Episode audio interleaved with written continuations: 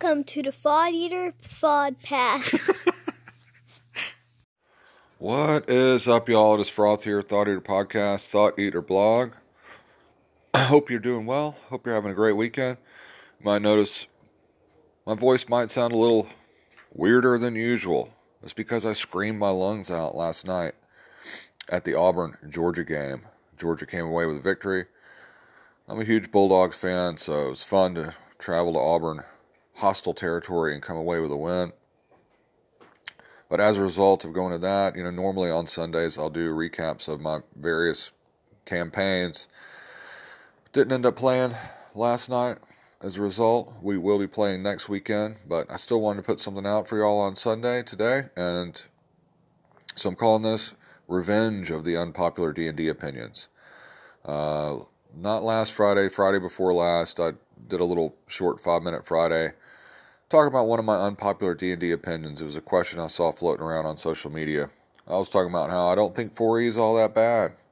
And then uh, I did a follow-up that Sunday, even more unpopular D- D&D opinions, where I was sharing a lot of call-ins from various legendary anchorites and other folks that were, you know, just talking about opinions that they have that uh, maybe aren't the most popular. So I thought it made for pretty good listening and had a couple of kind of late call-ins, a couple call- comments, and um, and things like that. So I thought I'd put it together for what I imagine is just going to be kind of a short podcast for y'all today. So starting off, uh, you know, on the follow-up episode, I talked about another one of my unpopular opinions. Is I really like the monks, even the old monks. You know, I see a lot of criticism of the mechanics, and I see a lot of criticism from folks just saying, you know, monks shouldn't be in fantasy or monks don't fit D and D, monks don't fit the game. But I've always really loved them, and I had a couple call-ins. Let's check them out. Hey, Froth, Jason here, Nerds RPG Variety Cast. I'm amazed you you gave, talked about the monks, which I like the monk too, but you didn't mention the monk that came out in Dragon magazine. If you remember, and I remember what I'm in the I'm driving home, so I, I don't have in front of me. I don't remember what um what uh darn I'm tired, aren't I? What issue it was in, but in Best of the Dragon number three, they had all these special character classes. They had the monk and they had the archer and they had the winged folk and whatever else. The um but the monk version in the Dragon magazine, that Best of the Dragon three, that monk is an improved ver well, it's an easier to play version of the monk. I think they had a bard in there too, actually. Um, but anyway, but the monk in Best of Dragon 3, I'd like to hear your opinion on that one. But yeah, dude, I like monks too, so you're in good company. Sorry for all the calls today, man, but I love monks too. Uh, same as you, man. I grew up with all all the movies: American Ninja, Revenge of the Ninja, Gymkata, Jim Cotta rules. Um, I friggin' love monks in Pathfinder 2e. They are amazing, and I know you are a fan of two Pathfinder 2e. So if that makes you want to play it even more, then good. Um, yeah, Pathfinder monks and Pathfinder 2e monks are just top of the charts, man. Uh, but I, I also took Taekwondo for a bunch of years when I was a kid, man. So that just pumps me up hearing that stuff uh, from you and just, you know. Anyway, man, sorry, I don't want to get all sentimental. Peace out. All right, so you heard from Jason there from Nerds RPG Variety Cast, as well as Joe Richter from Hindsightless and Wheeler Woe. And Jason, you know, I was vaguely aware in the recesses of my mind that there was some, uh, you know, kind of revamp from a reader or whatever in, in one of those dragons. I need to go back and take a look at it.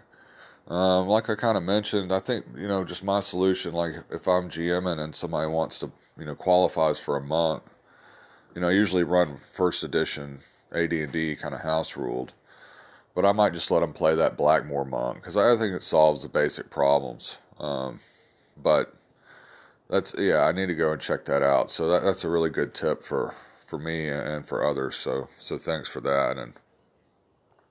And Joe, yeah, Taekwondo memories, huh? I remember it was it was Montgomery, Alabama, is where I was living then and take you know taking it when I was a kid. You might hear Rosie barking in the background. So she's a deer. and the deer doesn't appear appear very impressed. The deer's not impressed at all. Uh, of course, there's a fence between them, but um, but anyway, it was Chung Lee. Chung Lee was my my teacher, and started in this really kind of I don't want to say dumpy, but it was kind of a small little like studio and the kind of place where you know you could pick up a wrestler's ear or whatever. You know what I'm saying? but it was like as martial arts got really really popular there in the early 80s very quickly moved to a huge you know facility and all of a sudden there were tons of people taking it and um, it doesn't seem like our belt system matched up exactly with other other people's. It went like white yellow green blue red black.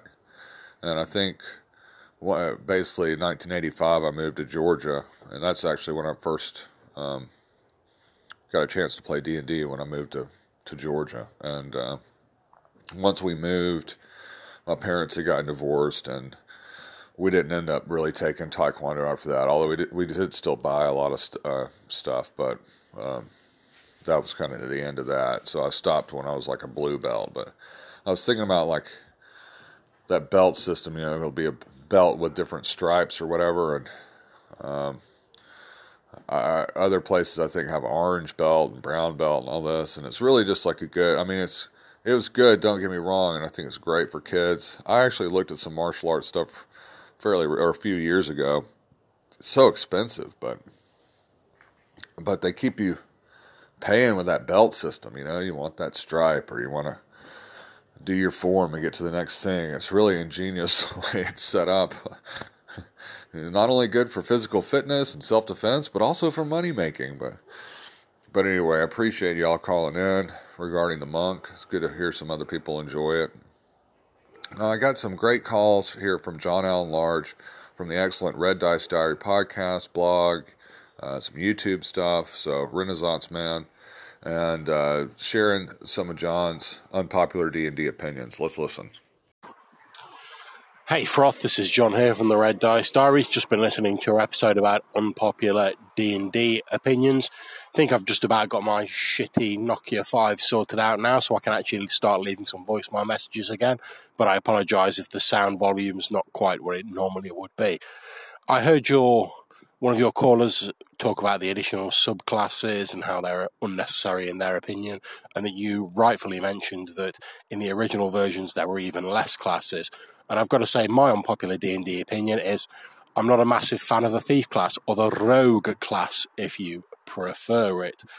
Granted, it was sort of brought back into the, the mainstay of the rules a bit later on in, you know, version 3, 3.5, 5th edition, etc., when they sort of folded it into a skill system and that's all good. But certainly in the earlier editions, when they they had a weird sort of percentile system that didn't really, in my opinion, fit in with a lot of the the rest of the way D and D worked. Although I know there were a few other sort of subsystems that perhaps used that, it just felt a little bit tacked on and unnecessary to me, especially when I don't really think you you need a skill to search for traps or whatever. You can just describe how you're doing it. And I know that certainly seems more in line with the, the sort of OSR rulings over rules, uh, screed that's often touted. And yeah, it can be nice if you're in a rush occasionally just to quickly make a skill roll, but it just seemed a bit weird that only rogues could really do that sort of stuff in earlier editions. So there's my thoughts. Take care, dude. Hey, Froth, it's me again, John from the Red Dice Diaries. Just finished leaving my last two messages, and something else occurred to me as I finished listening to the rest of your episode. That'll teach me to leave a voicemail before the episode's finished. I heard you talking about the D&D 5th edition binding. Sorry, bit of a frog in my throat. And yes, the binding on 5th edition D&D books does suck indeed. And sort of saying, oh, well, you can send it back in isn't really a viable solution why not just not put out shitty product in the first place? But as for the adventures, I've got Saltmarsh, I've got a couple of the other ones, and I've pretty much stopped buying them now because I was like, yeah, they're nice to read, but to be honest, I'm probably never going to get round to running them. And if I did, I'd probably have to like retrofit them to an OSR system. So why not just buy the older versions, most of which are on print on demand? So there we go. There's a second unpopular opinion for the price of one. Take care, dude. Enjoying the episode. See you soon. Great stuff there from John Allen Large. Appreciate the call ins. And yeah, first of all, yeah, the binding is terrible. And, you know, it kind of does say a lot about your business when your solution is to just have everybody send in copies for for new books rather than actually, you know, fixing the problem. Because, you know, like I said, my Curse of Strahd was falling apart, and that was some time after the PHB. So the whole, we used a bad printer for the first run it didn't really work anymore. And then, you know, I know it probably makes more sense monetarily for them to just be like, oh, send in the books. They know a lot of people won't. It's kind of like, you know, Twinkies or something putting on the package. If you don't have 100% satisfaction, send it in. Nobody's sending in that Twinkie. you know? So, uh, that's what it reminded me of. But great comments about the thief it's really strange, you know, because you know now for me, I don't mind there being a lot of really disparate, different mechanics in classic D and D. For some reason, that's part of the charm to me. Sometimes you're rolling high, sometimes you're rolling low. Sometimes it's a D twenty, sometimes it's a D six, sometimes it's percentile dice. You know, and none of it really makes sense. It's not unified by any by any stretch. It's part of the charm and and just I guess the tradition and it, you know weighs heavily on it. Whereas if I was just coming to it now as, as a grown adult looking at it, I'd be like, "What is this?" You know. But um, but since you have those, um, since the thief has these abilities spelled out with chances, it kind of implies, you know, either that the other types of characters can't do these things, or that they should be worse than the thief, you know, by virtue of them getting these as as as class abilities. And so it becomes kind of like, well, can my character hear noises? you know. I mean, because I, you know, I can try to, I can try to pick a lock right now, and I'm no good at it, but you know, I can try it. You know, so what do you do in those situations? And um, you know, what do you do for and, and some of those, like, you know, look at the table for the thief skills, like in first edition or whatever, and you look at the low levels, they don't get a very big chance. So it's like, wow, if, if the thief's only getting this low of a chance, you know, 10% chance of this, 5% chance of that, you know, what does my fighter get? you know, it ain't good. You can try to hear, see if you roll a one, you know. So, and you, you know, I, I do. It is. It's changed, you know, like like you're mentioning, to where you know now it's really just a sneak attack, kind of sneaky damage dealer thing. But when you go back and play those, it does raise those kind of questions about, you know, are these thief abilities universal, or uh, and and if not, or you know, and if so, how bad do you make the other characters at it? anyway, I thought that was a really good one. So thanks, John. That's good stuff. And anybody that's run a lot of old school D and D comes across that sometimes. You have a party without a thief, you've got a locked door, and it's like, what do you do here? And I usually just wing it, but usually, even if you're like a one in six chance, you might be given the you know somebody a better chance than a, than a thief might have in some situations. So it is one of those paradoxes, those paradoxes of D and D that doesn't quite compute um, sometimes. So, so yeah, thought of one more unpopular D and D opinion to share. So, I think this is unpopular. It feels unpopular. I, I almost always only play humans. I almost always play humans uh, in D and D. Part of it's you know from a pure mechanic standpoint i oftentimes like especially in the modern d&d i like the flexibility you get with the humans. You know you usually can pick a feat or pick a new skill or put a bonus wherever you want and it's just kind of like a general you know, general. It gives you a lot of choice with what you want to do with your your racial features or bonuses or whatever. But even in old school D and D, I gravitate towards it, and I I think part of it is not is just not tied to mechanics at all. I just like the role playing, the human. I maybe maybe it's uh, it's maybe not something explicit that I'm thinking about in the forefront, you know, forefront of my mind or anything, but maybe I just feel more comfortable role playing the human, or like imagining myself as a human character in these, you know, fantasy situations. Even in the fantasy or whatever, I still like to, you know, imagine me as be, me being me in those situations or being a human being in those situations. Now, there are exceptions with some games like Starfinder. I really like playing an android, and it's not something that happens every time, but probably 95% of the time, maybe more in D&D, my D&D experience, I go with human. And that feels like to a lot of people it's boring or or certainly not not typical. So, anyway, that was my last second revenge of the unpopular D&D opinions opinion to throw in there. And with that, that's all I've got for you.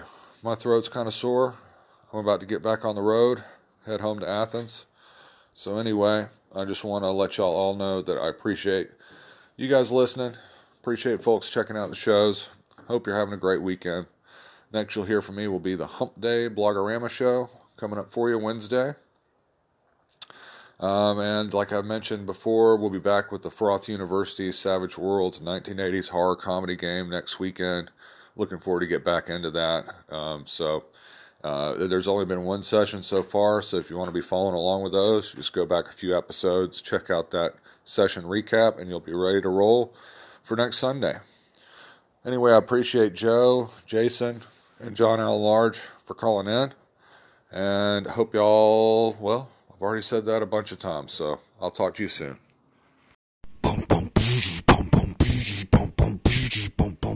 Sickly platypus, a psychic grenade, zeroing in on your mental trade.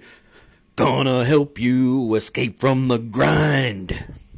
Thought eater gonna blow your mind. Boom, boom, boom, boom, boom, boom, boom, boom, boom, boom, boom, boom.